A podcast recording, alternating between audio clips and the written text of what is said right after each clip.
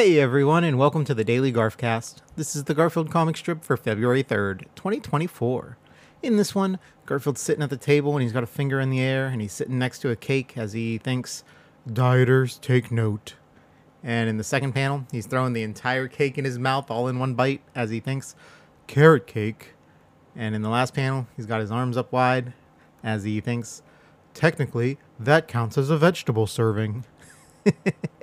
And that's funny because Garfield apparently is classifying this giant dessert as a vegetable. I don't think he's gonna lose any weight on this diet.